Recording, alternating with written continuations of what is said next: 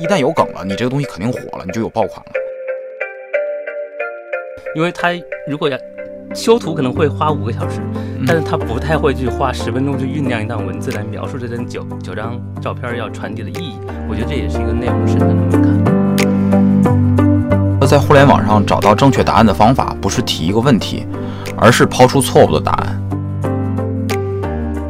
我觉得到了我现在这个年龄段的时候，我会接受人生有时候会处于低潮。嗯，哎，比如这个月我就什么也不想写，我什么不想看，那这个时候我就不创作好了，我做别的事。对。我刚才讲过，其实我觉得，如果靠激情的话，那激情永远会消失的。所以你唯一的办法就是不要靠激情。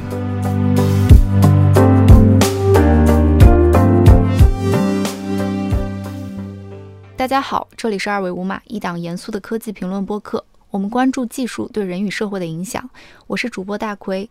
我们今天的讨论话题啊，其实是我们自己有关内容创作者。从二十年前 Web 二点零时代开始，网络上就有了越来越多的个人创作者通过 Blog 的图文形态进行创作。后来又有了类似于微博、知乎、个人公众号各种不同类型的媒介形态。我们会发现身边隐藏的大 V 越来越多。日常相处的同事可能是一个段子手，甚至是一个网文写手。同时，也随着媒介类型和制作工具的丰富，我们拥有了更多的创作资源，包括我们日常刷到的这些短视频呀，以及我们正在录制的播客。那么，本期节目我们就来聊一聊创作者是如何生产的内容，以及什么样的内容会成为流行或者爆款，这其中的规律是什么样的呢？本期我们请到了我们的老朋友 Break，也就是腾讯研究院的资深专家，请 Break 给我们打个招呼。大家好，我是 Break。还有我们今天的重磅嘉宾，知乎战略副总裁张宁，他刚刚出版一本书，名为《创作者》，对内容创作有着非常深刻的见地。本期内容也将围绕着张宁的创作和思考展开。大家好，我是张宁。收听提示：没有阅读过《创作者》这本书的同学，也能够正常的使用本期内容。其实想问一下，其实我们在座三位都是内容创作者，很想问一下张宁和 Break，你们最最初的这个个人创作动机是什么？以及你们有没有什么有意思的小故事给我们分享一下？激励你去这个创作的一个很大的动机，我觉得是一种对成名的幻想。对，就是想红是吗？对对对对，比如说这个，我是我我上研究生专业都不是学新闻的，但那个时候就可能会受到像南方周末啊、新闻周刊、三联啊这一代媒体的影响，你就特别想去当一个记者是吧？全世界到处跑的，就自己想想来的，就是真的就是一种很原始的，就想我想去分享我的观点、我的看法，我是怎么看到这个世界的。对，这样是你最原始的一个动力，其实还是一个虚荣心吧？我觉得想成名的虚荣心，但其实现在也没有，并没有成名。哎，那想问一下一个暴露你年龄的问题，就是你当时最初在创作的时候用的是什么样的媒介平台？我记得我公开发表的第一部作品是一首小诗，然后在我们地方上的一个广播电视报上刊登的，旁边就是录着呃下一周央视将会播出哪些节目。OK，对，好的。那那张宁呢？你的创作经历？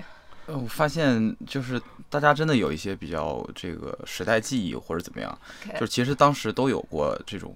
呃，受到当时媒体的影响，然后特别那个时候其实是纸媒是最流行的，然后当时其实是很想，因为自己也很喜欢写作，所以当时就觉得说，好像当记者呀，去去媒体工作是一个非常呃厉害的事情。然后其实如果说我自己一开始创作，呃，我其实是在中学的时候，我觉得是在写日记，OK，我觉得那个应该算是吧。然后呢，当时的那个老师语文老师他特别鼓励大家，然后我们会有每个周会有一个。呃，有一节课，其实就是他来分享他家写的日记。然后，其实你那个时候就是已经有一种，呃，你是一个媒体了，因为你不是写给你自己的，因为其实你是通过老师他的那个课，然后来给全班同学讲的，所以你已经变成一个媒体了。所以后来等到。呃，那个所谓当时 Web 二点零，就你刚才讲 blog 的那个时代出来的时候，当时觉得说哇，这个东西终于来了，然后大家就会去去去注册各种的那个账号啊什么的，然后去把自己写的东西分享出来。刚才咱们也聊到创作这个话题，我最初去看张宁写的《创作者》这本书的时候，还挺惊讶的。就我惊讶点在在于，我觉得张宁是非常资深的人，但是他写出来这个书，就是对于一个很普通的小创作者来说，也是非常易读的内容。嗯，最早我也是被 Break 分享的这本书，你要不要先说一下你？对这本书的理解和一些体会，对，最开始是一呃，应该是这个慕寒来联系到我说啊，有这样一本书，有没有兴趣看一看？我我我说是讲这个创作的吗？我说太好了，呃，所以我就一口气就答应来。然后我拿到书的时候，正好是呃。人在北京刚上飞机啊，但并没有年薪百万，确实在飞机上一口气大概看了有三分之二左右啊。我觉得，嗯，一口气就能看下来，就是文字首先是非常的简练，第二个这个话题是我关心的，就是他告诉一个创作者，哎，因为我也创作了很多年嘛，也并没有写写的大红大紫，我也在反思为什么一直写了这么多年也没有写出来，所以我看这本书的时候，我更多是带着一种啊反思啊或者这样一个角度去去想的这么一个问题。嗯，然后呢，就我记得在回来的航班上就把剩余都看完了。看完之后，我觉得这本书是非常值得大家去推荐看的，所以我就推荐了很多我的朋友和同事去安利这样一本书。呃，我觉得在现在的这样一个时代，大家每天你如果按照那个 Cynic 的统计，中国人大概一周有二十九个小时，和合计差不多是三接近四个小时吧，是平均每天上网的时间。嗯，那在这三个多小时里面，大部分的时间其实都在娱乐。比如说我刷刷抖音啊，刷刷快手啊，我刷刷微博、知乎，其实它都在消费内容，它并没有去生产内容。是。那其实你按照很多一些未来学的想法，未来社会应该是产销合一的一个社会。我们既是一个内容的消费者，但其实我们也应该成为一个内容的生产者。嗯。但是其实这个生产内容，我觉得并不容易哈。嗯。你比如说刚才张宁回顾的我们这个几个媒体的发展时代，因为我作为八零初嘛，我们那个时候我觉得互联网只是在中国刚刚起来。嗯。那时候最多写写在 QQ 上写写你的日记啊。对。然后之后呃。blog bus 博客巴巴大巴博客中国出来之后，可以写点博客。嗯，可是你想想，那个时候中国有多少网民？两千年左右，大概一亿多吧。啊，那个时候中国网民百分之六十是大学本科以上的学历。对，对他去他这样一个能够输出一个五百字或者一千字左右的文章，其实对很多人来讲是很困难的。然后我们后来看到这个微博兴起了。对，可是微博一百四十个字儿，你看上去好像很短，对不对？可是你看大部分的微博转发的时候，他连评论都不会有。他最多来一个狗头的表情符号，对吧？这就说明其即便是个一百来字儿的一个信息的组织，对很多来讲是一件。其实是一件很困难的事情。其实我们看 Twitter 也是这样，它的整个的个大家的转发，其实就是以转发点赞为主，这样最大成本的就是说降低了你的一个内容的生产的成本。但是我并不认为你的转发或者你的一个点赞就能构成一个内容生产。内容生产还是需要你去持续的输出内容。嗯，所以我们看到现在的短视频平台为什么这么火爆，是因为短视频的无论是你的你你去观赏的门槛，你不识字儿也能。这个去看，它跟这个微博还跟微信都不太一样，所以我们看到这个嗯视频兴起之后，在朋友圈里面，微信朋友圈里面，大家转视频的也开始多了，拍视频也开始多了。是，里边有有些这个小姑娘，哎，我比较喜欢周末拍几张照片，最后放出的九宫格，九张照片一个字儿都没有。对，因为她如果要。修图可能会花五个小时，但是他不太会去花十分钟去酝酿一段文字来描述这张九九张照片要传递的意义。我觉得这也是一个内容生产的门槛。就是说，我们人人都是内容消费者，但是我们百分之九十九点九的人都不是内容生产者。但其实我们是可以做一个内容的生产者的。嗯，对，这是我的一个感受。对，所以所以张宁，你你是怎么去想？为什么会有想法去写这样一本书？非常系统性的把内容创作逻辑给组织起来。嗯。其实就是写这本书之前呢，因为从事这个工作，所以其实呃断断续续的吧，就是你每年都会有一些新的想法，而且这个行业其实这十年以来变化还是挺快的。然后去年刚好是二零二零年，所以我当时其实，在二零二零年跨年的时候，当时就挺感慨的，说这个十年应该大家回过头来总结总结。然后呢，跨完年没过多久就进入疫情了。然后疫情呢，我觉得就是让大家一下子就是它是一个强制的全球性的强制实验，所有人关在家里，所有人不能去面对面的沟通了。这个时候呢，就是信息的传递就变成了一个，就是它是内容的传递，就是大家都是远程的，这个在线的这样的一个方式，而且时间其实某种程度上一下变多了，因为我们当时过完年回来以后，一下子就看到平台的各种数据，它它都是一下子涨了好多。主要原因就是因为大家一下很很一个时间多了，第二第二很关心说到底外面世界发生了什么，我在家里也出不去，所以很多更多的时间放在了这个内容的消费上。然后呢，同时也有一另外一帮人，就是就是其实包括我自己在内，当时就是在家憋着，然后你觉得说你需要跟人就是有一种想要分享、想要沟通、想要跟别人讨论点啥这样的一个需求。所以后来我当时选择的一个路径就是，我当时开始在做直播。我以前从来没有想过我会做直播，然后我就做直播。主要原因就是你要找一个口子，要去跟外界去沟通。然后我也看到，其实基本上很多很多的人不创作的都开始创作了。然后呢，这个时候呢，其实这个词是硅谷创造的，就是这个创作者经济，这个 creator economy。然后这个词一下子就火起来了，然后大家就开始关注说，其实这个 creator 其实它是一个有经济模式、有商业模式的事情。然后国国外出现了很多的这个新的模式，比方说这个付费订阅的 newsletter 啊，Substack 他们做的。国内呢，其实不管是直播带货，还是说啊，大家也也看到说，实际上用户整个的这种付费意愿等等等等新的东西都出来了。所以我就意识到呢，其实在这个时候可能是一个真的进行总结和展望的一个时间点啊。然后呢，刚好呢，我觉得我们去年就知乎公司自己在定自己的这个战略的时候，我们也意识到说。啊，今天的这个这个创作者，实际上他面临到一个就是媒介切换的一个时间点，就是我我们平台上有非常多好的这个图文的会写会写文字的，他能写五百字、一千字，甚至能写几千字的这样的作者。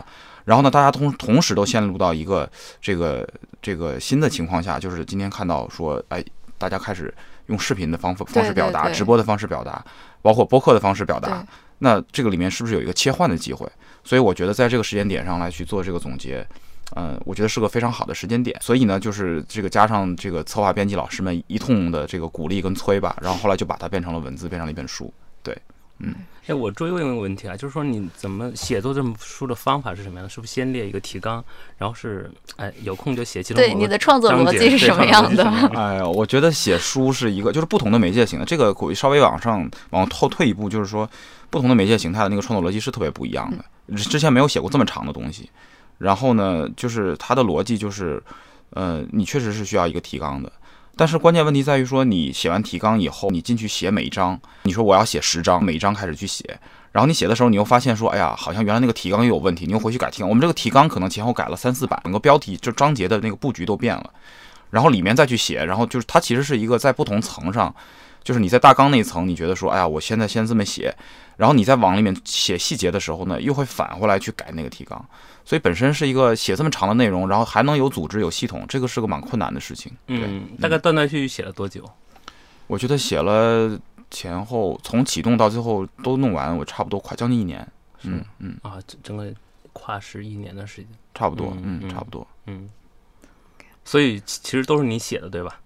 因为顶着这个知乎战略副总裁这个 VP，大家一想，哇，这个大家觉得不是我写的，对。但是我觉得应该是一个人写的。我其实尝试过说中间有一些素材，我能不能请同事帮代劳？后来我发现真的不行，就是我得跟那个创作者自己聊。就是后来我就变成说，我因为有一些是那个用了一些创作者的案例嘛，啊，对。国内的那些好多其实是通过知乎的平台，我们找到这个人本人，然后我就得跟他去聊。然后聊完以后呢，就是我就得去，因为问题得我问，对，要不然大家会，因为首先每次聊的时候，我往那一坐，其实跟你跟我聊是一样。所以来我也是个创作者，我在知乎其实我也有很多粉丝。然后我知道你写你你你你你你写的这个东西我特别喜欢，我老早就我我们是这么开始聊的。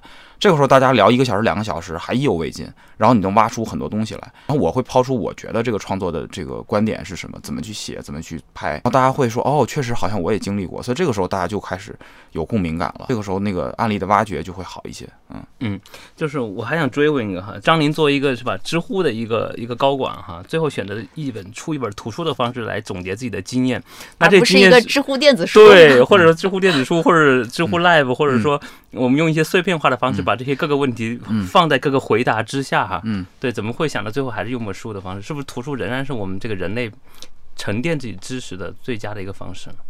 嗯。我其实这里面的很多的观点呢，以前在知乎上都发表过，只是它没有这么系统。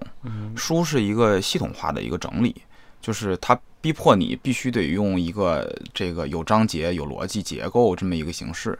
所以呢，就是我觉得从有组织的去发表观点这个这个目的来讲，那书确实今天还是没有办法替代的。对，但是确实就是你看我这个书里面也好多次引用了我以前说，哎，我在知乎上写过一篇文章，然后里面有一段话。就是你这些零散的这些，这个叫什么直光片语吧？还我觉得今天可能还是从在互联网上，就是大家各种呃日常的随意的这种表达和记录，呃，它还是会起到很多的作用。但是你最后还得有个东西提纲挈领把它抓进来嘛，那就是用书。嗯，会不会有一种完成了这个呃学位论论文的感觉？就是当他最后出版的时候，哎呀，写到最后的部分的时候，就是我最后写了一个致谢，那致谢肯定没人看。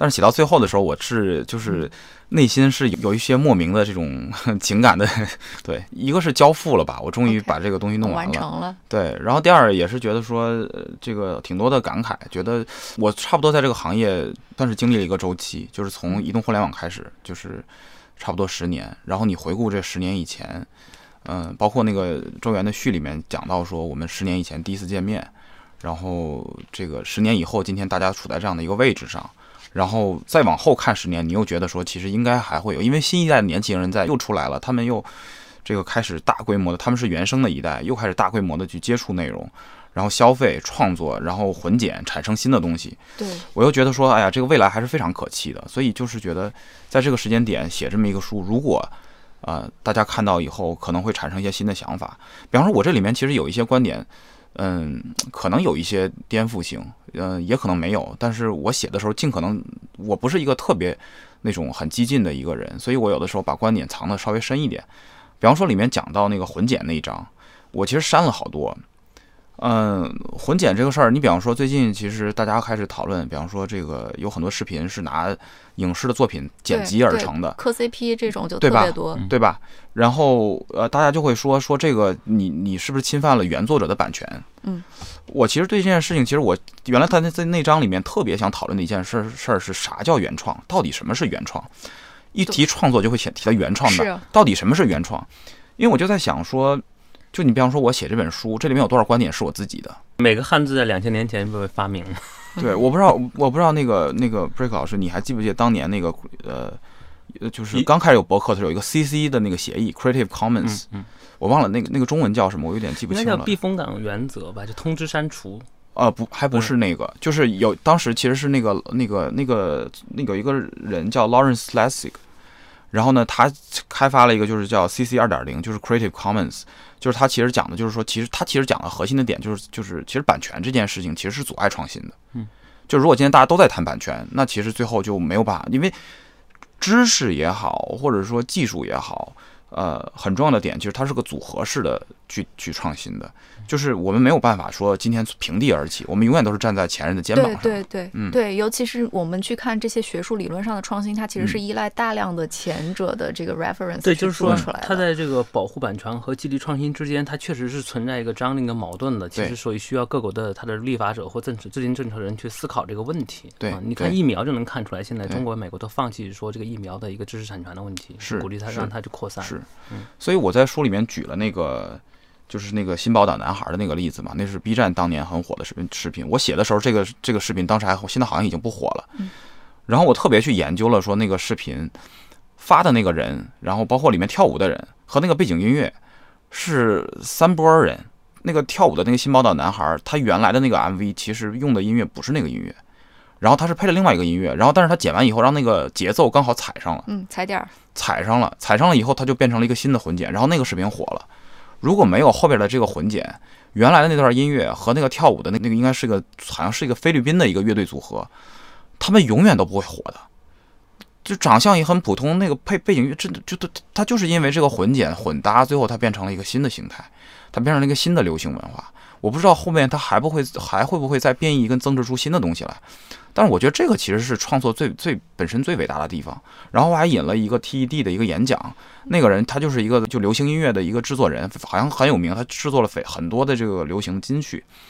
他就是现场最后就是做了一段混剪，然后把这个说唱把那个钢琴曲整个混到一起，就现场就用那个他们用 DJ 的那套东西。然后当时我看完那个视频以后，我在我脑子里一直留下了非常深刻的印象。所以每次当大家提到创作、提到原创的时候，我就会想起那个视频来。后来写这个书，哎，刚好我把它用上了。我就想跟大家讲的核心的逻辑就在于说，我觉得在这个事情上，就是大家应该非常开放，我们应该允许大家不同的这种组合，最后会长出新的东西来，可能会流传下去啊。嗯，其实版权是个很复杂的一个问一个问题哈。嗯，就是他刚刚说是那个宝岛男孩的案例，我印象中是一块馒头引发的血案，那个、啊，那是更经典的案例。对，而且最后法法院判决的结果是，就是那个就是制作那个短视频的人并不侵权，哦，不侵权，不侵权 OK 对他并没有、呃输掉那个官司。嗯，对，对。好，那我们再回到一个特别原始的话题啊，就是，嗯、你们怎么去定义好内容？嗯。真的是，哎呀，嗯，我一我的这个观点呢是，我觉得内容好内容它本身是一个主观的事情，对，然后嗯，我们很难去定义这个标准，就是统一的标准，我觉得是非常难的。呃，刚才那个呃老师讲到说，这个现在的这个年轻人啊，这个小小姑娘，周末出去拍一拍，然后那个发个九宫格，然后可能从他这种审美的角度来讲，她可能也许不是最标准的美女，但是她的朋友圈里肯定很多人给她点赞吧，所以这事儿因人而异啊。然后呢，我但是我确实觉得说，如果今天我我退一步讲，我站在平台的角度，那我会觉得不同的平台可能会有不同平台的价值判断。那这个时候，我觉得平台呢可以简单的分成两类，嗯，一类的话呢，其实它是一个自己定义为自己是一个管道，它几乎不做价值判断。就比方说这个当年的这个今日头条讲说，你关心的就是头条，所以今天不管出了多大的事儿，你不关心，那它就可以不是投票。所以基本上他们也是用这样的一个方法在做自己的产品跟业务。所以你会看到它是一个管道化的东西，就是如果你今天是个自来水公司，那你其实你不你做好你的管道，你不要去管里面的这个水是是个什么样的状态，对吧？我觉得这个可能是他们想要去定义的一个逻辑。但是我觉得像比方说知乎也好，B 站也好，嗯，应该讲是不一样的，其实是不一样的。嗯，我们都在尝试定义自己自己的这个一个价值判断。比方说在知乎，那我们定义的是，我们希望说整个平台的价值是一个给大家能够带来信任感的这么一个地方。然后我们其实是用很多人的投票的方法来去做这样的一个事情，而且我们的这个投票很明显，它是一个赞同和反对。大部分平台只有点赞，其实没有反对，对吧？对所以我们这个价值判断感在整个平台体现的特别强，它也带来了很多问题。但是呢，确实是你今天看到一个内容，当它被很多的人赞同，而且很多人其实是你信任的人的时候，这个时候他的这种信任感就出来了。然后呢，我们会觉得说，今天一个内容，呃，因为你是一个开放社区，你是一个 UGC 平台，所以呢，当你不同的人进来的时候，其实一定会创作出不同的内容来。有的人会在这儿在这儿拍发自拍，那我们怎如何去接受这样的内容？我们是不是要去做价这个价值判断，说这是不是好内容？我们今天采采取的一个这个角度呢，是我们还是会去做一些价值判断的。比方说，我们最近其实定义了一个，就是在内容上可能更明确的一个标准啊，我们叫获得感。那这个获得感讲的是说，第一句话是说能够能够让人开阔眼界，第二件事儿是能够从中获取帮助，那第三件事儿是能够产生共鸣。然后这下边还有更细项的东西，我就不展开了。但是你看这三个东西呢，我觉得今天还是我们定义的一个我们对未来的一个看法，就是我们觉得其实我们这个平台不可能包括所有的内容，也不可能服务所有的人。但是我们在我们想要服务的这些内容创作者和消费者当中，我们树立这么一个价值取向，然后我们用这个价值取向去管理我们的这个这个产品呀、算法呀。这样的话呢，我觉得最后大家对这个这个知乎这个平台还会还是会产生一个比较明确的认知啊。我觉得这个是是是必要的。但是确实我们不能要求所有人都采采取这样的一个标准。那有些内容我们可能慢慢的就会。呃，把它给这个抛弃掉啊，那那我觉得这是一种选择，嗯，但是我我我我如果如果就是只只是站在一个普通消费者角度来讲，我觉得每个人都有定义自己好内容的权利。那这个知乎，比如说在这么多年过程中啊，上线十年十多年过程中，它对这个好内容的标准有没有变动啊？比如说随着它的用户基数的不断的扩展，是吧？下沉嗯，嗯那这个怎么去处理它最开始的这个社区文化和后来这个嗯呃被稀释的问题吧？就是原有的文化。对我们这个问题实际上是被持续的问和持续的我们自己持续的思考的，嗯，然后我我刚刚讲的就是说我们逐渐的开始，呃，对这个问题有更清晰的一个回答。嗯，我觉得其实整个这个过程当中呢，就是知乎最早两年是一个内测邀请，所以那个时候你会特别容易控制，因为你来来的什么人你都能控制，你这个太简单了，这个问题都不成为一个问题。跟那 Clubhouse 一样是吧？对邀请对，对，但是你，我但是周岩跟我讲，他说，即便在那个时间，就是在内测邀请的时间，很多用户都还会说。周岩跟我说，他说这个这个知乎内容变水了，知乎内容呃被稀释了这件事儿，从上线的第二天开始就出来了。就那个时候，知乎上根本都没有什么人，你知道吗？就是我就为什么我我刚刚讲的第一句话，你问我好内容标准，我说这是因人而异的。就这句话从第二天就已经被验证了，就是只要你这个平台上可能有两个人，这两个人的意见可能都不一致。我们呢，在这个过程当中呢，我觉得经历了一个开放的过程，就是呃这个应该是一二年，然后知乎说我们不不需要邀邀请马伊琍来了，这个时候他开始出现一个小爆发，各种各样的人来，然后你就不断的听见这样这样的声音，到有一天我们就是开始去做这个推荐信息流，用算法的方式，我们寄希望说算法。落的开始，这那没有一开始的主观意愿其实是好的，就是我们说是不是算法能把我们做成前人前面？你会发现它阶段性的，我记得那个时候我还没有在知乎啊，应该是呃一四年一五年的时候大概上线的第一版。我当时后来给周源发了一个微信，我说，哎，我说这个推荐信息流太厉害了。我说我没想到说知乎上还有这么多内容，我以前因为你以前靠关注的人，你其实看不到很多东西嘛。对你对订阅的其实是很少的，是是是，那个算法帮你把好多东西挖出来了，实实际上是，所以你的第一反应是，哎呀，这个东西太好了，千人千面。后来呢，你又可能又经历了一段时间，你会发现，就是持续的当那个算法在里面挖呀挖呀挖，挖出来很多东西，你发现这东西已经不是你想要的了。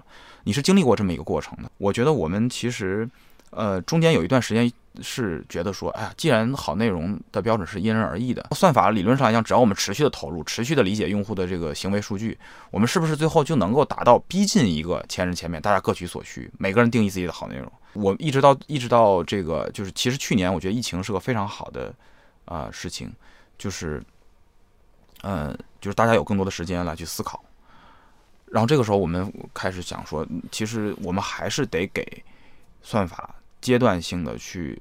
定义一个价值标准，就是我刚才讲的获得感，然后我们持续的再去做这个这样的一个工作，就是开始约束。其实对给给算法加一些约束，这个工作我觉得也会持续一段时间，因为行业里面，我觉得就是大家多多少少都在碰到这样的问题。那你比方说今天在美国，对吧？比方 Facebook 跟 Twitter 碰到的问题是，他们碰到各各种假新闻，他们更严重，对，他们直接是假的，对吧？对。然后你今天你在你在中国，我觉得我们这个稍微好一点，因为我们本身我们管的就比较严。所以在这个时候呢，你就开始说人要跟机器做一种平衡。我觉得这个其实是可能未来一段时间里面，嗯，我觉得各个平台都会去做的事情。然后知乎也在做这个事情，就是我觉得人要回过头来去看这个算法机器它能实现什么，不能实现什么，设定这个边界，然后让这个内容变得呃更可预期一点啊。大概是这样的一个感觉。我感觉平台越小的时候呢，或者它用户数越少的时候，它越容易去定义什么是好内容。比如说二维码，对吧？我们现在不到八千个粉丝，嗯，那我们去选做选题界定的时候，我们就特别容易回归到我们那个定位，关注科技对人对社会的影响。那我们是一档严肃的科技博客，对吧？但我们破了万粉之后，或者到了一万五的这个粉丝两万的时候，我们可能就会有流量的考虑了。哎呀，这个选题可能大家都不感兴趣了，对吧？嗯嗯，是是。就是我我我前一段时间看了一篇文章，是那个 Facebook 的一个这个高管写的。我理解他应该是类似于负责这个公共事务、公共关系这方面的这个高管。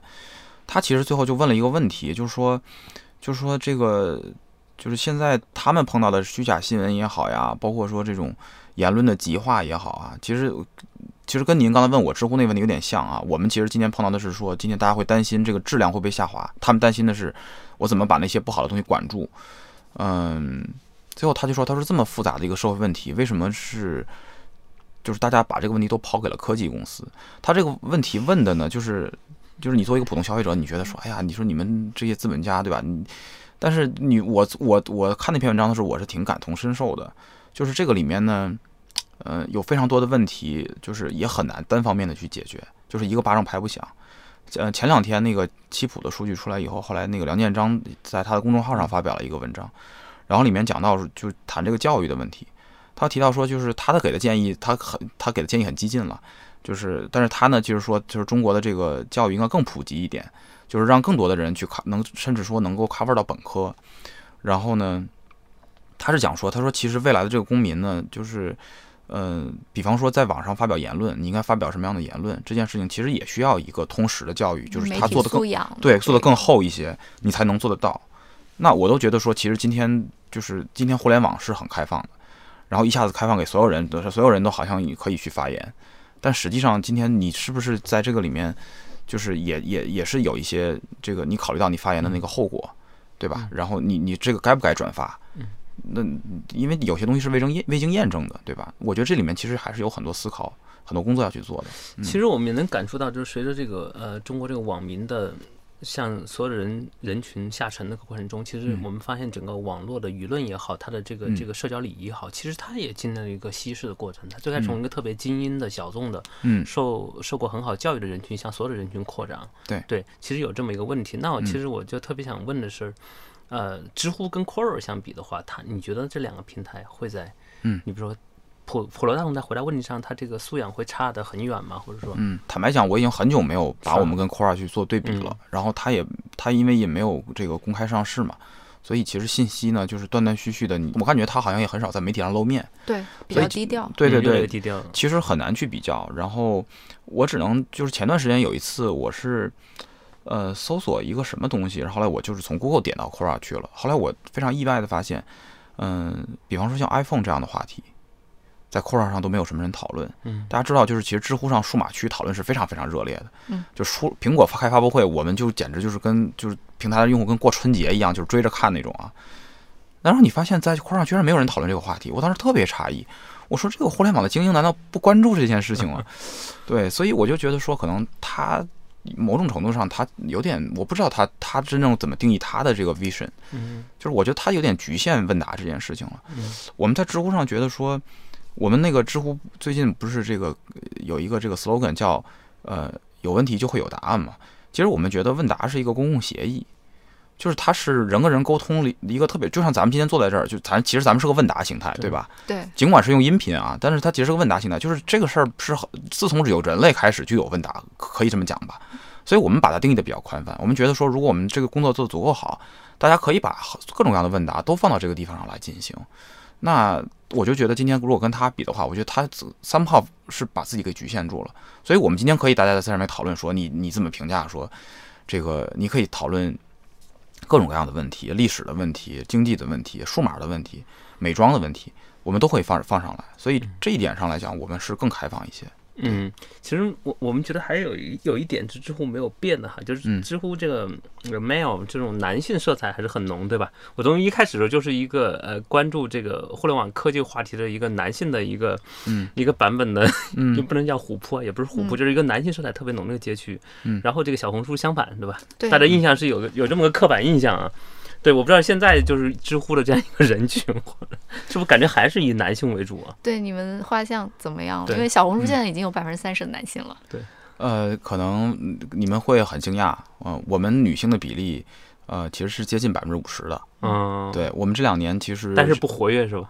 呃很活跃。也很活跃。我们创作者很多。对我们女性的这个呃用户，其实我觉得这个是我们预期到的。嗯，就是最后知乎的这个，我们刚才讲，就是问答是一个基本的一个沟通协议，所以我们觉得我们的用户比例最后会跟人口大盘的这个比例会比较像。嗯。对，然后因为我们又不限制说一定要讨论某一些话题，你比方说这个小红书呢，它会某些话题会讨论的会确实会比较多一些，然后而且呢，他们是一个整个的社区是一个美的倾向，对，然后所以你会看到它的观感非常非常的好，我用的少，但是有时候我也去看一看，它是这样的一个感觉，所以。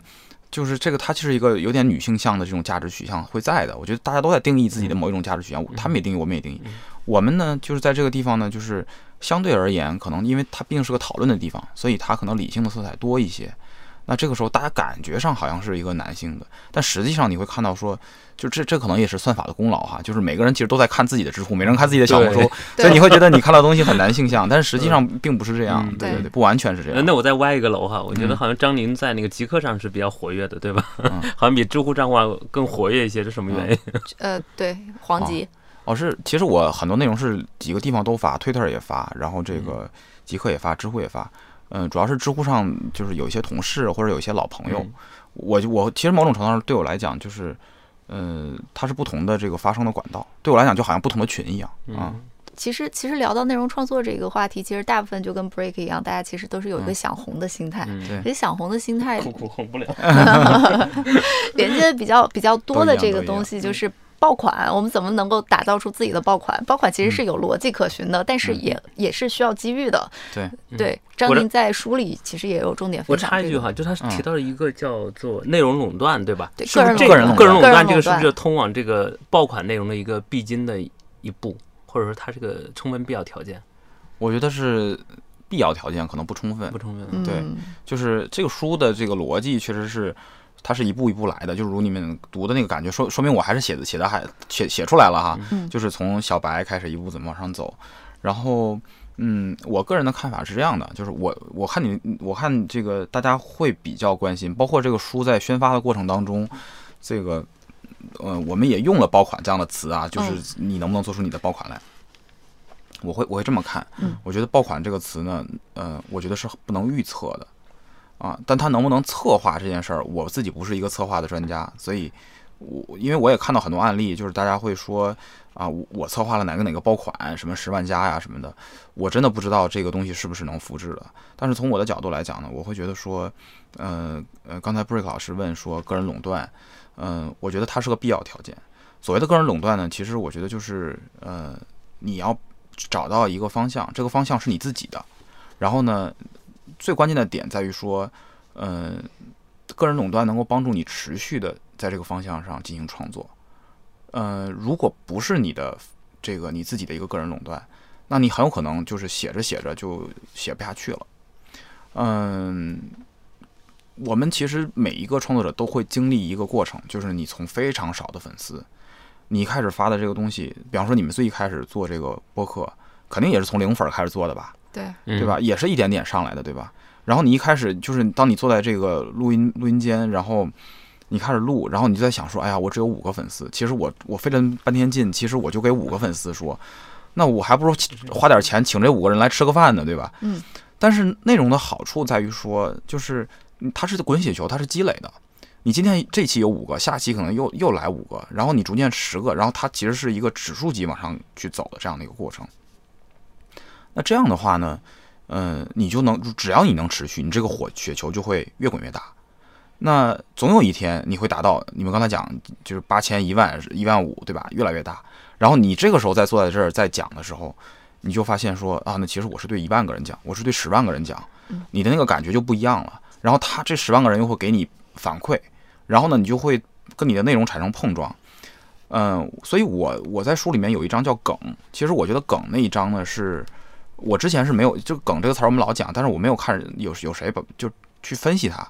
然后呢，我是拿它和那个就是那个因为那个理查理查德道金斯写的那个魔音的那个概念结合起来讲的啊。我其实是原来想用魔音这个词儿，后来我觉得太学术了，后来我就说我们用“梗”这个词，大家都能听懂。我觉得呢，就是你的粉丝最后会从你的内容当中抓出这个梗来。我们每个人都想去买梗，然后一因为你一旦有梗了，你这个东西肯定火了，你就有爆款了。我们也想买，每个人都想买，但是你埋了十个，可能一个都火不了。结果可能是另外一个你绝没想到的地儿，那个东西火了，那个东西变成一个表情包了，那个东西变成了一段什么洗脑神曲了，然后就火起来了。那个东西是是是谁给你的？那个东西不是你，我认为不是创作者的一单单方面的一厢情愿的，而是由你的粉丝、你的消费者他帮你去找出来的。所以我在书里用了一个那个火锅的一个一个一个案例嘛，对吧？就是在里边煮煮煮，最后冒泡儿，对吧？最后出来的一些东西，那些东西最后是精华，那些东西是最有传播能力的，那些东西会让你的内容变成爆款。但是你我 again 就拉回来讲，就是说你没有办法预期这件事情，所以你能做的就是你能持续，你能保持你创作的持续性。嗯，那你怎么让你让你的创作有持续性？那你就是一开始找对那个方向，那个一开始你创作的那个方向应该是你的个人垄断，这个人垄断就是别人没法做，只有你能做。嗯，那那那如果你找到这个方向，你能持续的往下做，那它就是一个滚雪球，然后不断的当你量变，最后有一天引起质变，然后这个东西出来了。嗯，所以我个人的看法是，我认为从个体层面，从单单一的，如果你作为一个个人创作者来讲，我觉得我们很难去做这样的预测。嗯，但是你你能做的就是你把这个大的方向找对，然后等待那一天的来临。我觉得张琳在书里面写的关于这个爆款这个逻辑的时候，还有一点特别打动我的是，就是说，呃，就是那你你所从事的领域的内容生产，一定是你内心真正热爱的东西。是对我是觉得可能也是我自己做有有一些写作的一个最原始的驱动力，在后面我对某个领域我确实很感兴趣。嗯对，比如现在我们对科技跟社会的广泛的摩擦，我们是非常有兴趣的。嗯，也许呃你确实没有生产过任何的十万加或者爆款，但其实嗯你把这些观点输出了，你你透过去生产内容过程中跟各种各样的人打交道的过程，你把嗯他们的信息整理出来，嗯我觉得其实心里面就非常，我觉得已经实现我最开始那个目标。我不知道张琳有没有这种感觉？我非常非常对认，同。比如完成这本书的时候，嗯，不管它卖多少册，是吧？对但是你对自己感觉有一个交代了，我终于做了这件事情。我特别特别认同，就是我昨天看到一句话，我我我是觉得讲的特别好。他说，在互联网上找到正确答案的方法，不是提一个问题，而是抛出错误的答案。这句话的意思是什么？就是你一定要，就是你你你通过创作来去抛这个错误答案，其实也就是你自己的观点是什么，然后别人就会开始跟你碰撞，嗯啊，然后他就会他会讲他的观点，他的观点也不见得对哦。但是如果你有非常多的观点，你最后其实能找到一个你自己觉得你你你你觉得是是一个正确的一个一个一个观点的状态，对吧？所以我觉得创作和学习这两件事儿，其实是一个硬币的正反面。你最后最大的获得感来自于说你今天分享创作，然后最后其实你自己在往前走，然后这个时候你有更好的创作，然后再就它是真的是滚雪球。所以这一点上，我觉得可能是。呃，至少至少是我在这一点上，我觉得跟 Break 老师非常非常的这个有共鸣。对对对，也确实你在创作过程中是一个你能碰到形形色色各种人，也也有人说写作是最好的社社交。对对，还真太一样，太一样，蛮有道理的，太一样了。是是是，嗯。哎，那我想问一下，就是您刚才也提到，就是呃，个人垄断这种情况，就是你们你们觉得就是怎么能够保证一个年复一年的这种创作激情？嗯，因为也看到很多很多在社交媒体上很活跃大 V，然后创作一段时间，可能因为很多事情就就就没有再出现了，就不再冒泡了。嗯，我觉得某种程度上来讲，我觉得就是你要有一个持续的，呃，就我刚才讲，我其实我觉得，如果靠激情的话，那激情永远会消失的。所以你唯一的办法就是不要靠激情。那怎么保持这种动力呢？就是我觉得你不断的给自己设定一个这个学习的一个议程，就是你不断的在保持好奇心，不断的在探索未知的领域，或者在你某一个领域你越钻越深。刚才你问我说，就最开始的创作，最开始创作确实在这些博客的平台上，后来这个有了知乎以后，因为知乎上别人会给你提问题嘛，你你一开始不知道写啥，你就看别人提啥问题不就完了。所以你就开始写嘛，写着写着，其实你后来发现你特更擅长某一些领域的问题，这个时候你就开始好，那我这个领域就是我应该去深入的，所以就我就会大量的去阅读，大量的去认识这个领域的人，然后跟不同的高手去交流、去认识、去碰撞，回来把它写下来，再分享出来，你这么去滚嘛。这个是我个人的经历，我觉得 Break 老，你可以讲你的经历是不是这样？可能很像张琳说写那本书的过程啊。开始我我想创作这个问题，包包括在写的过程中，那种提纲可能会反复推翻，然后再打磨，在这样一个过程。但是我我觉得有一点哈，就是我觉得到了我现在这个年龄段的时候，我会接受人生有时候会处于低潮。嗯，哎，比如这个月我就什么也不想写，我什么不想看，那这个时候我就不创作好了，我做别的事。对对对对对，我觉得一定要接受，就是说。人生不会永远是线性向上的，或者说它也未必是阶段性向上的，它可能就是有一个起伏、颠簸、波动，但是要处理好自己跟自己的关系。对，那那因为人的一生很长嘛，嗯，对吧？就是我们可能这今年的状态不好就不好呗，那我们就养精蓄锐，为以后更好的状态做准备。我觉得这样一点会好一些。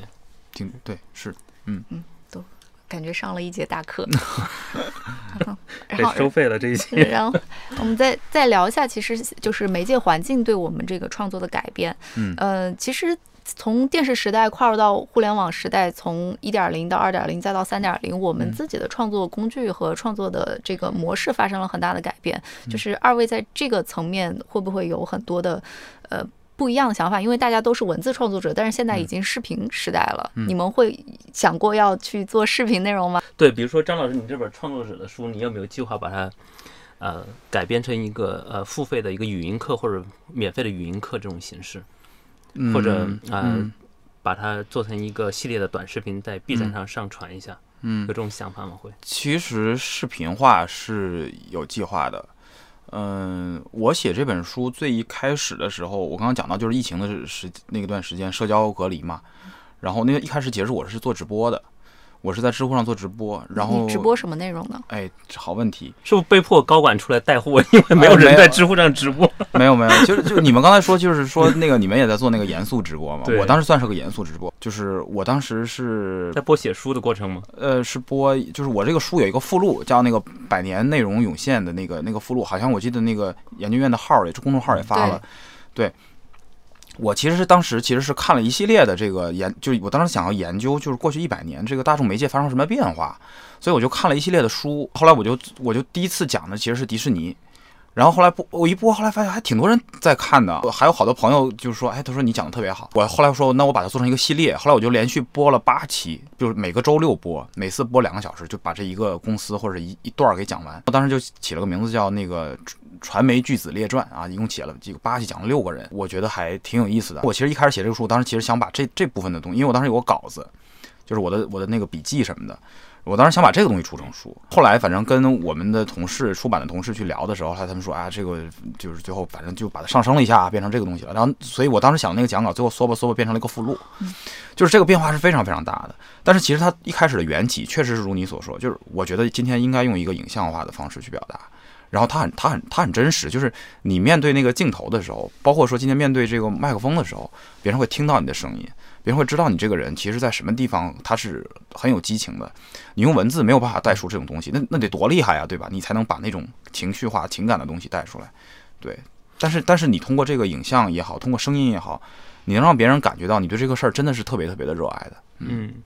对，所以这样来说的话，文字其实它对环境的跟你你所掌握的资源的要求其实是相对比较低的，对吧？你有一台联网的笔记本电脑就可以，理论上你的大脑。嗯。可是做播客或者视频，它对这个声光电各种硬设设设施硬件的要求其实是非常高的啊。就张宁这样一说，我就知道原来这本书是脱胎于一个系列的直播课程是吧？直播活动，是把它成成一个书，是是。嗯。我其实觉得您刚刚讲到，就是说这个音频也好，视频也好，它对硬件、对环境有一定的要求。嗯，我觉得这件事儿呢，咱们可以这么想，就是其实你看，就是比方说苹果手机这些年，其实硬件一直在升级，但是你会发现它其实软软件升级的更大。就是今天苹果的那个人像模式、夜景模式，就是它拍出来的状态已经跟好多单反已经没差别了。你当时直播时候就是拿手机直播，就是拿手机，就是拿手机播。然后，那你你想想看，它其实是用算法来改变这件事儿的。就是我个人的看法呢，是说这个最后大家会不需要那么昂贵的硬件。最后为啥？因为软件会更更厉害。然后呢，大家其实可能这个。呃，就是你表达上，或者说你剪辑上，可能技术没有那么强，但是最后我觉得软件也会把它解决掉，让它门槛变得更低一点。这个时候，我觉得越来越多的人可以进来去用这种方式表达。所以现在也有很多做这个短视频的剪辑工具，所以工具还是很伟大，对吧？当然，但是又不是这个绝对的条件。就像啊，在前互联网时代，那柯达相机已经降到一卷胶卷加一个相机二百块钱最便宜的，就到这个程度了，对吧？嗯嗯。但是。并不是每个人都能成为薇安这样的，嗯，这样摄影师，对，嗯，对，会不会你看现在一部智能手机啊，便宜的一千块钱，贵一点的呃大几千，可是呃，并没有每个人成为一个更好的创作者，对，有没有想过这个问题？嗯，我认为其实你比方说我父亲，啊，他退休了，然后呢，呃，他其实是一个，他是一个在抖音上的创作者。他跟我妈出去旅游，会把他们拍的照片用那个剪映做一些简单的剪辑。你也知道，就是他们的那个创作风格哈，就是有的时候从我们的角度来讲，说哎呀，这个好像没有很好看，但是他自得其乐。然后呢，他会这个把他的这个视频分享到他的朋友圈里啊，或者干嘛的，就会有人给他点赞的。然后他有一天跟我说，他说那个，他说可抖音上可以花钱去去那个推广。我都想说，我说我说这个已经他已经这么厉害了，他自己都知道这些东西了，非常非常厉害。所以我其实觉得他们他已经是个创作者了。嗯，对，这个书我也给他看了，然后他他他也跟我说，他说其实有很多地儿跟他想的是一样的啊。他有强大的驱动力是吧？想成名。你看他的个人垄断就是就是就是我妈妈。啊，对吧？因为没有其他人能拍我妈，对吧？主角家的模特。对呀，对呀。对。刚才我们也说到了，就是这个这个这个内容的媒承载的媒介，但是我们刚才其实没有太多去聊这个传播的媒介。嗯。就是我们刚才在进录音棚之前，其实特别多去聊 R R R S S 这种订阅的模式。嗯。但是其实现在你刚才也说了，知乎也在开始用整个算法的模式给大家去推荐这个内容。嗯，就是我们我们今天很多的状态都是在被算法喂养，就是你你你会你的信心来自于哪里？就是 RSS 依然会占有它的一席之地。嗯，其实你讲的是说算法和订阅之间的对关系，对吧？是的。嗯，我觉得这个订阅这件事儿，它需要那个消费者，就是普通的普通的用户，不是创作者哈。嗯。呃，他要有一些更主动的、更有意识的选择。就是我我们原来 RSS 最黄金那个时代，就是大家在各种各样的地儿就是找博客，然后大家会互相推荐，对吧？然后，嗯，你找到一个好的，然后你把它加到你的订阅源里，你就会觉得说自己完成了一个特别重要的一个，就是你的那个库会越来越好嘛，你的那个 list 会越来越好。然后当时其实有一些这个比较厉害的老师还会去自己分享说，啊，我的那个 RSS 就订阅了哪些。它其实是需要有意识的、主动的这样的一个选择的，嗯，我觉得今天确实不是所有的人今天都有这样主动的这种选择，嗯，比方说有的人朋友会知知道我比较喜欢看书，然后他会问我说：“哎呀，他说你能我最近没书看，你能推荐一本书给我吗？”我很少会做这样的推荐，主要的原因是因为就是同样一本书，因为你这个工作经验呀，这个你的这个喜好的程度啊。领域不一样，其实你对这本书的这个看完以后的感觉是完全不一样。没有一本书是写给所有人看的，对。所以我推荐给你，然后你看完以后你觉得不好或好，其实跟我没有什么关系，其实是你自己的问题。所以我不愿意去做这样的推荐。就是像你说的说的，就是如果比方说问我推荐书的那个朋友是拿我当一个推荐算法在用的，对。但是不好意思，我这个算法真的不是很好用。你你你还是最好主动的去选择。后来大家我就我就会跟他说，我说这样，我说你上一本书读的是啥？他说我读的是啥？我说你对这个领域感兴趣吗？感兴趣。我说你这样你看一看这本书，每个书到后边都有一个参考书目，你去看一看那个参考书目里边一定有你特别想要看的书。好的书会推荐好的书，好的作者会推荐好的作者。啊，然后他掌握了这个方法以后，他去找他，他会发现你在这个领域会越钻越深，你最后就开始有你自己的那个这个整个的专业的见解了。我觉得这个可能是个更好的方法。我觉得确实是没有一本书是写给所有人的。你就看看那些豆瓣书评里面，不论是多么伟大的作品，下面一定有很多人在喷，也是很多人在点。一定会有差别。对对对，这就是。当然，就是说以前在没有这些呃 app 的时候，大家不知道啊，我们俩的意见原来相距如此之遥远，对吧？是。有了这些社区之后，网络社区之后，大家发发现原来在不同的领域的人哇，忽然聚在一起了。嗯。所以互联网是让我们获得了更多的共识，还是制造了更多分歧？这个问题还真是。值得去聊一聊的，对吧？就比如说张云这本书，比如说我们觉得非常好，那有人说为什么都没有告诉我们怎么从开始创作啊，对吧？怎么怎么起标题呀？怎么选内容吧？对，其实这这种这种呃术，就器物层面的是没有的，但他讲了很多创作的精神，我觉得这种是很宝贵的。但有人也许我不要这个精神，我就是要告诉你要告诉我，我就是小白，我写写篇文章，拍个视频，我怎么开始一二三四五步这样的？我们有想过那个方向。然后那个不是我擅长的，就是所以我就那不是我的个人垄断。那有非常厉害的人写这样的东西，文案的高手啊，对吧？然后有非常多这个操盘新媒体十万加微信十万加，我那我那个我不擅长，那我就不要去写它。嗯，我觉得对每个创作者也是这样的，就是你别看那个方向火，那个方向火，但它不是你的方向。嗯，你也不可能在那个赛道上。这个很湿的雪，很长的坡，最后滚成一个你自己的品牌，你不太可能的。嗯，我觉得人就是要很清晰的认识到这所以，所以这本书你是给这些相对小白一些，又有想成为呃，在网上创造更多内容看的人，还是给专业的创作者看的？你最开始一个定位会有想吗？还就是我就是想把这件事儿写出来。我觉得我是给我自己写的，给自己写的。然后，当然我相信，呃，是有很多像我这样的人。嗯，对，我觉得他这书有有一个特别大的穿透力，就是说他既能够就专业的创作者在中中间人看到一些自己呃与我心有切切焉这种感觉的东西，但对这种小白用户来说，他有也有也有一些指导的建议跟价值啊，在这在这里边。我觉得就是如果就是每一章都可以去深入，每一个标题都可以写一本书。嗯。对，但是其实我觉得这本书里面好像我还想看到一部分东西，其实不太有的是在于，哎，就是关于创作者创作者怎么把自己的内容商业化的问题。也就是刚才我歪了，我想问的一个问题，就是说，比如说微博有这种机制哈，我可以让我这条微博，哎，我花几块钱，让更多人能看到这条微博，对吧？那知乎有没有这种考虑啊？知乎的商业化上，让让，比如说我的回答，理论上如果就十个人关注我，理论上只有十个人会看到我，能不能花五块钱让一百个人能看到我这条回答？我觉得这是这个这个问题还真的是，呃，我得理解一下啊，就是到底是创作者变现还是平台变现啊？这是两件事，两个都都聊吧。对，这是两个层面的。对，因为你花了五块钱，其实是知乎平台变现了，但是创作者其实是花钱，他没变现。是，对。我觉得应该先前一部分先是看平台变现，就是我怎么获得更多的曝光和更多精准的流量。嗯嗯，对，嗯，知乎是一个很适合呃创作者做冷启动的地方。嗯，这么多年，这个有很多创作者最一开始是从知乎起步的。嗯，主要原因是因为我们的这个问答机制，问呢是帮你做选题。嗯，然后我们你看这个问题下面有很多人关注，有很多人浏览，那你就知道这个问题你只要答了，那你其实就是潜在的会有这么多曝光。然后呢，这个回答这件事儿呢，我们的排序机制今天其实还是一个我们在整个的权重里面。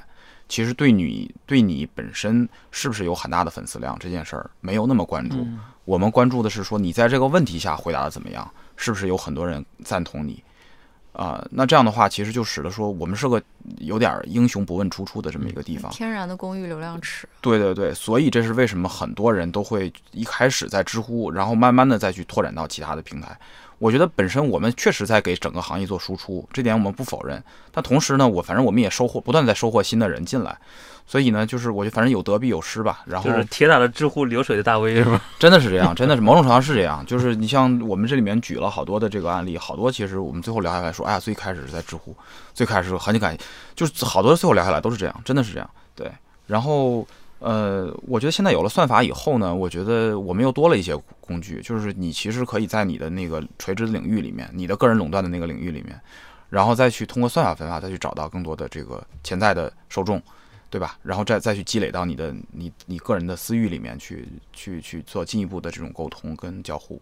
对，嗯，那平台这块变现呢？其实大家也很着急，也希望知乎能够过得更好，是吧？变成一个很能挣钱的平台，同时也不伤害创作者。嗯对，嗯，我们的这个就是一个社区吧。嗯，我觉得一个社区呢，其实我们刚刚有聊到，其实就是说那个呃，大家会有自己的一个价值判断。对，我们会觉得说什么样是，我们会做一些筛选，什么样是好内容。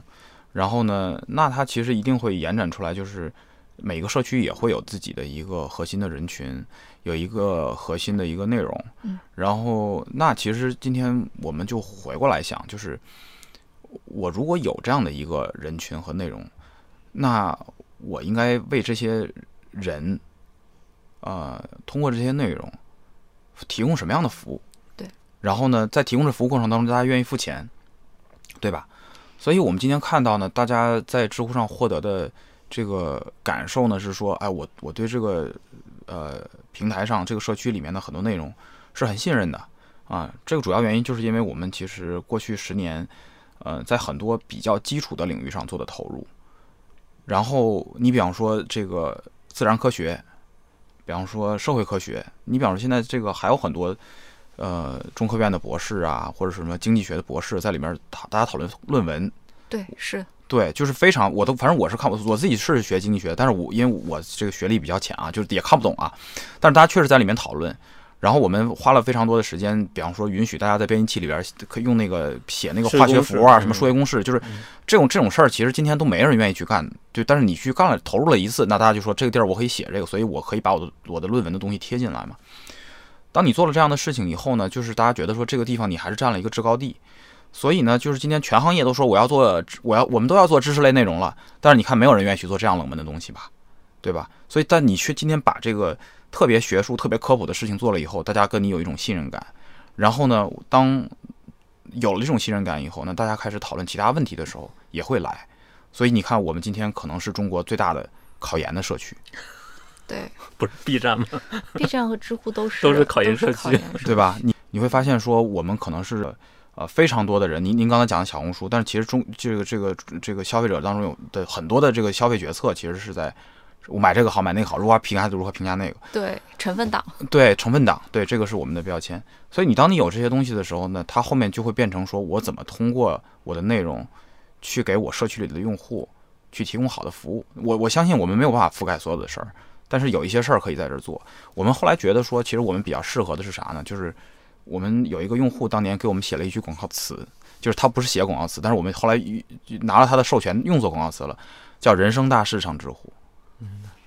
嗯，对，就是后来我发现我们不是适合，不太不见得适合去做那种就是非常小的碎片化的东西，因为我们的内容相对来讲它会分量重一点哈，大家会有这种感觉，长也长也长一些，对，讨论的也会就里面会分析的细一些。更加硬核的感觉。对对，所以这个时候就是大家做一些稍微呃重一点的决策的时候，大家会来这儿看一下啊，然后你会看到搜索引擎里面，我们也会在这些领域会排的比较靠前啊，所以说你看我们上面也有很多的，比方说影评，但是大家看评分可能不会来嗯，这个知乎看，但是你比方说你今天看了一个特别烧脑的这个这个剧情拆解就会来看。哎，这个时候你会来，对吧？这个是我们特点，所以你最后你认知到你是啥，那你就顺着这条路往下去做就好了。嗯嗯，还是能提供哲学层面的很多服务。我是谁？我要来自就是哪？我到哪儿去 通俗流行内容内容背后的严肃拆解。对对嗯对。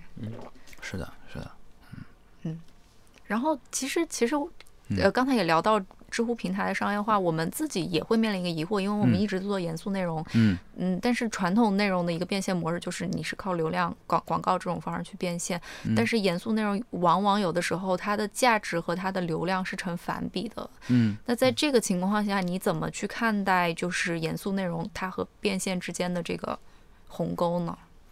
嗯，我觉得这个就说就是您刚才说那个嗯。人生大事是吧？嗯。其实很多新闻，我们今天刷信息流看到跟人生大事相关的新闻，连百分之一可能都不不一定有。但是我们把百分之九十的时间分配到那，另外大量分配到嗯。就跟你其实人生大事毫无关系的事情上去了。对嗯。因为我觉得这个里面有几个，呃就这这个问题，其实我觉得对从我的角度稍微拆解一下吧。嗯，就是我觉得这里面有几件事儿，一件事儿是你流量是从哪儿来的，嗯。还有一件事儿是你的这个变现是怎么嗯。做的。对，就是我刚才回回答人生大事那件事情的点在于说，其实因为刚才我们在讨论变现的问题，嗯，所以我们觉得说我们今天的这个最后的商业模式，最后是来自于帮助大家解决一些比比较麻烦的事儿，对对吧？比较复杂的事儿。然后呢，您刚刚提到就是说这个流量的问题。流量的问题，今天我觉得确实你不能用人生大事儿来解决，因为大家每次打开你看就是全是人生大事儿，这个 感觉哈心里好累啊。是对吧？你肯定今天你在你在这个平台上，更多的是大家来看的是啥？就是说今天啊、这个比方说这个呃元老去世了，那么大家会来平台上去看说，那他以前的这个科研到底它的意义是什么？然后我们会有很多的这种科普性的啊，跟大家讲，就是你你们不知道啊，这个这个是怎么回事儿？那这个是我这个它不是它是一个知识性的一个传播，它是一个让大家呃获取信息的这样的一个这个这个这个需求。我觉得这些其实是呃知知乎所谓的流量的这个来源啊。然后它会有很多性取向的讨论，嗯比方说大家看完就是刚才讲的看完电影、看完剧，对吧？前一段时间，嗯，就是那个那个悬崖悬崖之上还是悬崖之下，悬崖之对吧？然后他回来看说这里边有好多彩蛋是怎么来的，什么大家去分析什么，我觉得这些其实是知乎在知乎上会去看的东西。然后呢，你在这个过程当中，然后你你你还是会碰到，在人生当中不同的阶段，你会碰到不同的事儿。你要考试，你要结婚，你要谈恋爱，你要生娃，这个时候，然后大你要买车，对吧？这些东西然后大家再回来，呃，在知乎上去找找你的答案。我想问的那个问题，还是说现在其实大家大量的时间都是花在偏娱乐嗯向的内容上，嗯，那么严肃内容它未来的商业出路到底在哪里？对，我们可以就是跳到整个的互联网上，对对不一定讲知乎。对，对，就是严肃内容。就是就是嗯很显著的，比如说在嗯微、呃微信这样的平台上，嗯如果一个严肃内容达到一万的呃这个观看量，它其实已经是一个严肃内容的爆款了。嗯但是娱乐的内容，它非常容易就做到嗯十万加。嗯嗯那那它一旦做到十万加，我就很容易接到广告。嗯那么对同与此同时，严肃严肃内容的这一波，它在不订阅，它它可能还没有达到那个订阅的程度，那它怎么有一个变现的更好的方式呢？嗯，呃，我觉得，嗯，严肃内容和娱乐内容比流量，嗯我觉得这是一个不太恰当的笔法。嗯，严肃内容因为它本身比较严肃，它的表达方式也好，或者它的领域选题也好，注定它的受众是少的。嗯所以你做到一万，它就是一个很大的流量，因为就没有这么多人关心这个事儿，对吧？那你如果靠流量去变现，流所谓流量变现的意思就是，其实你你是流量的单价很便宜，对，这个是我们的一个潜台词，对吧？嗯。那如果今天你能不能改变这个流量的单价呢？或者说它能不能不是一个流量呢？所以说我在书里面讲那个订阅，我认为订阅是一个很重要的内容的一个商业模式。主要的原因就是什么呢？就是你最后发现说，哎呀，今天可能这个这个星球上只有一万个人关心你在谈论的问题，那你有没有办办法让他跟你产生一种长期的这种信任关系？最后他变成你的一个订阅的用户，你通过订阅的方式细水长流的去赚取这个商业的收入。我觉得可能这个方式是相对来讲比较好的一个方式。然后我觉得从去年开始到今年，其实大家开始看到这样的商业模式，其实越来越多。嗯，我就这个不管是这个邮件通讯也好啊，或者说其实我们现在看到播客，其实好像也在往这个方向在在在转嘛，好像苹果在在在推也在推动这样的事情，对对吧？播客我觉得这是个非常好的转变。我自己其实花挺多钱在订阅各种各样的什么这个邮件通讯也好啊，或者是我后来发现说，其实我也不见得每期都看都去听，但是我从我我我的角度来看呢，我就觉得说，如果我不支持他，那这个东西就没有了。那我要不要支持他呢那？本质上是出于一种公益的目的，是吧？是订阅有些内容。公益或者说你可以说是一个这个，甚至于说是一种供养。供养，嗯，我觉得这个逻辑供，养人，我觉素质供养人，我觉得这个或者是一种捐献。嗯我觉得这个逻辑实际上，我在书里面举了一个一个 YouTube 的案例，就是有两个人做一个叫 No Clip，他们是做游戏的纪录片，他去采访很多的游戏工作室，然后采访他们。说你们这个就拍这个幕后，说你们当时怎么想的这个故事啊？你们当时这个人物是怎么设定的？然后你们当时做这个游这个发这个游戏时候碰到什么困难呀？他们就拍这个东西，就是两个人做这个事儿。前段时间他们发了一条新的片子，说他们做这个事情已经四年了，他们把他们所有的这个收入啊什么的都公布出来了，公布了下一阶段的计划。他们整个的收入都是来自于粉丝给他们的这个这个订阅。他们出片的速度并不是很快，因为其实他们片子还是挺好的。他们在那片子里面其实有讲说他们用的什么设备，其实都不是很很好的设备，但是他们真的剪剪辑，还有整个的整个的拍摄、整个的脚本、采访问问的问题都非常非常的好，所以就就是就是这个有一个不太大的规模的一个粉丝群体在支持他们。大家很清楚说，我没有办法逼你说你一定要每个月出一条，因为我知道这样的质量一定会打折扣。但是大家还是每个月每个月去给他支付一定的这个嗯订阅的费用，然后大家应该能理解，就是如果不去支持这个钱，以后你永远都不要再想看到这样的片子了。我有时候也隔一两个月会去一趟万盛书园买几本书，我也特别担心万盛会不会倒闭了，即便他的书比京东要贵。那你看万盛今天的机会，我我我我我们可以假想，就是它的机会在哪里？它的机会在于就是你就比方说你今天我们在比方说都住东边，去万盛可能要去海淀，就是我们路上要花可能很远的时间，时间，还有他要花打车来回可能要一百块钱。如果然后这个钱可能今天被滴滴赚走了，那这那为什么不就你他就收个一百块钱的会员费呢？就大家都都省事儿，是吧？然后就你看你我就是我今天背的这个包是那个单向空间的那个包，然后去年疫情的时候，他们那个号召大家去买买他的会员股东啊，哎，我我就去买了会员，他就是反正送了一些他的周边，后面还有一些个购书卡嗯。后来我说我这书在哪儿都是买，我反正我也要买，那我还不如就支持你嘛。其实你看他的那个书店，我今年一次都没去过，啊，是吗？就住这么近也没有去是吧？就没因为你周末你也没有时间去这个去这个线下去很多地儿，对吧？然后交通也没有那么的方便，嗯那没关系，我觉得就是大家就支持一下嘛，对吧？那你你是宁愿宁宁可你宁可让它消失吗？嗯嗯，对吧？哎，你身边有这种想法的人会多吗？张丽？对我也很好奇这个问题。我觉得会越来越多的。我不知道是不是一定能比啊。你比方说，这个在在年轻人的流行文化当中，其实会有很多的人会为自己的偶像去打 call，、嗯然后在比方说在 QQ 音乐上，什么去买那个数字专辑，五块钱一张，五块钱一张买好多张，对吧？然后可能也也也会花几千块什么之类的。我觉得这件事儿实际上就是他的那个精神上的收益远远大于那个物质收益。就是也许我们八零后这一代还没有办法完全理解、充分的理解，七零后、六零后也无法理解，但不不代表九零后、零零后不能理解这件事情。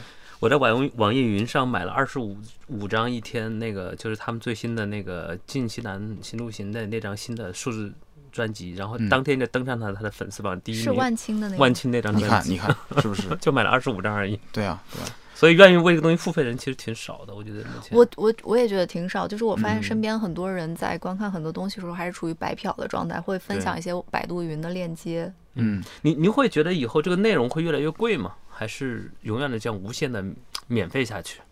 你看这个事儿就是这样，就是内容这件事情，呃啊，有一本书叫那个呃信息规则吧，好像叫就是 Information Rules，那本书的中文版的最近的一个翻译，应该还是应该是腾讯的呃老师们翻译的啊。孟老师啊是吧？他加了很多注释，是吧？对，对。然后带了很多私货嘛，对，里面的案例，因为我因为那个书是那个范里安写的嘛，就是 Google 的首席经济学家，然后那里边又用了很多，我是想说怎么范里安怎么会写腾讯视频的案例？对，哎哎，就就是跑不这个是跑跑跑远了，就是那个书里面讲的，我觉得核心的，我觉得那个那个特别好那本书，就是我觉得研究内容经济的人应该都看一看。呃，它里面讲了一个核心的点，就是内容这件事儿，就是或者信息这件事儿，就是生产起来是贵的，但是传播起来是便宜的。嗯对对，这个是这个经济学的最基本的原理，就是理解了这件事儿，后边好多事儿都能理解。如果你今天比方说把您刚讲的万青的那个事儿当做一个内容，那他这件事儿必须要，因为后边分发不要钱嘛，所以就想办法就分发越来越多就好。如果你把这件事儿当做是服务，那你就不这么认为了。嗯你把这件事儿想成是一个服务，你想的背后是一个活生生的人，再用他的这个智慧和他汗水再去提供这个服务，他就是在为你表演。那你今天想想看，就是万青，要不然你有两个办法，要不然他今天去一个线下的一个酒吧表演，然后你去那儿，然后交一个门票买一杯酒，然后坐那儿听着他看，听着他演，对吧？还有一个逻辑是说，今天你觉得说他其实只不过是一段自解，然后他其实传播是不要钱的。那你今天就不愿意为他付钱？今天大家不愿意付钱，原因就是因为你觉得边际成本为零。现在对对消费者特别明白，嗯就是我去百度云下载这事儿其实也是 OK 的。嗯对你嗯 copy 一份并不并不产生额外的成本。对，嗯这就是为什么当流量特别小的时候，这件事儿有它就从内容变成服务了。就是你要理解，你不付这个钱，这个服务就没有了。其实他那张专辑也测试了中国就是原创歌手他的基本的粉丝盘在哪儿。就那张专辑，我记得好像第二周的时候卖到了三十万还是四十万，嗯，已经相当不错的一个成绩了。嗯，就是三四十三到四十万人哦那很厉害了啊对。你再看看窦唯的专辑，嗯概这样卖了一一到两千左右吧。嗯，对，跟万青差别非常大。有的时候你创作者要去想一件事情，就是你如果今天觉得你是一个嗯提供只提供内容的人，那你其实就会离你的粉丝很远，嗯你就会很脱节。你觉得我录完了，嗯我我我就可以走了，嗯然后这个人买不买是跟我没关系。嗯那还有一种逻辑是，你今天认为自己提供的是一个服务，你的表演、你的创作、你的分享，也是给活生生的人，他们也有他们的情感、他们的反馈、他们的共鸣。然后你今天，我不是说迎合，但你要不要跟他有一个交互？嗯，对吧？我觉得今天的数字平台，呃，刚才您提网易音乐，我们提到 QQ 音乐、知乎也好，B 站也好，我觉得什么哪什么样的平台最后能够去促成这个新的商业模式，就是它能不能够让创作者和消费者之间能够产生这种直接的高频的互动，让互相之间能感受到对方其实是一个活生生的人，他不是一段字节，他其实在里面是是有是有很多的这种情绪的东西在的。那这样的话，那我觉得消费者就会觉得说，哦，那我觉得你其实是一个，你跟我当年在酒吧里看的那个表演者没有什么区别，你也需要吃，你也需要吃饭，那大家怎么会去百度云下载呢？对 对吧？对，呃同理心很重要。真的，我觉得平台是有必要把这个同理心呈现到普通的用户面前。我觉得当年的唱片公司把所有的东西最后都包装成一个塑料盒子，里面有一张 CD，、一个磁带。你看完以后，你真的不会，你觉得你付的钱就是这个这个物品这个东西，东西对你买的是这个东西嘛？嗯所以那个时候大家去说，哎，你看你这边是一个塑料盒子，我去盗版那边买也是个塑料盒子，那我为什么不去那儿买？那儿便宜。但如果今天回过头来讲，今天不是，今天其实他是一个人，他有他在这个专辑里面，他在他的创作里面有所有的表达，他想表达什么？你是不是觉得他表达的东西是好的？对吧？对你特别害怕，你不你你不去购买这个数字专辑之后，他以后会再也不出歌了。他因为靠这个事情无法养活自己，是对你特别害怕这种美好的事物以后不可持续。对对对。那那我觉得今今天如果这个事情是往这个方向发展的话，那我觉得这个事儿应该是能跑通的。就是内容作为一种服务。其实能看到，就是说年轻人越来越愿意为这个内容付费哈。我们嗯从比如说一些一些这个小说来看，是吧？阅文的里面小说、Q 音、网易云他们做的一些数字专辑，嗯对包括现在大家买会员，对吧？各种嗯会员是还是有这个付费意愿的。是啊，是啊。哎，但是你你会觉得这这一波的这种消费趋势，它是由什么去去带动起来的？就是大家买这个，我认为就是大家买原子没什么好买的了。就是开始比特消费。对你，就是大家最后觉得说，其实我想消费的是，也不能叫我想消费的是别的人吧，这个说法不太好。但其实你最后发现，就是就是人最后需要别的人跟别的人在一起啊，就是他是一个是他跟创作者的关系，一个是他跟都喜欢这个创作者的其他的人的关系。就是其实你需要用这样一种方式，这是这是一个这本身也是一种社区感，就大家其实最后是个群居动物。我会觉得，如果你不来知乎的话，你会写这写这样一本书吗？或者说，知乎这个身份给这个书有没有一些赋能？呃，当然有了，因为你知乎就是做这个事儿的，我们就是一个创作者的平台，呃，大家聚在一起，本来谁也不认识谁，然后因为有人提了问题，所以大家都来这个问题下面，就是我们这就是我们聚合人的方式嘛。嗯嗯，你每天在这个工作里面泡着，所以你每天必须要去思考这些东西。那我我觉得这里面其实坦白讲，我本来是就是不太想去用知乎的这个身份来去写这个书，包括去去跟别人讨论这本书。但是每次跟别人聊起这本书的时候，你不可避免的，嗯一个是别人会问说知乎是你在知乎知乎是怎么想的，第二第二就是其实我也不知道我今天的这个观点有多少实际上是从知乎那儿来的啊、这个很难区分了。对嗯对，其实我就觉得从这个内容生产门槛来讲，知乎是最高的，对用户来说，因为你要回答一个问题，你在微博上或者是在豆瓣上，你转发一下或者点赞一下就好了，嗯对吧？它其实是一个一开始他就做了一个很很高的筛选，对它的核心用户群。但实际上也是最低的。就是我记得以前那个优君卫写过一篇文章，就是他讲那个叫隐形的渐进线，嗯应该是一九年写的，嗯一八年写的。嗯它里面讲的说，就是 Twitter，实际上 Twitter 是一个最高的创造门槛，嗯，因为能在一百四十个字的空间里啊面高度表达清楚，而且还知道自己要发啥。为啥现在很多人不发微博了？是因为你其实不知道发啥。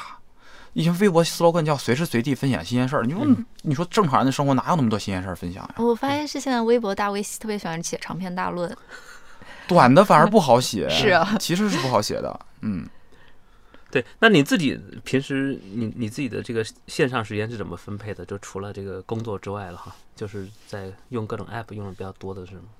或者说你如果是自己获取信息的渠道吧？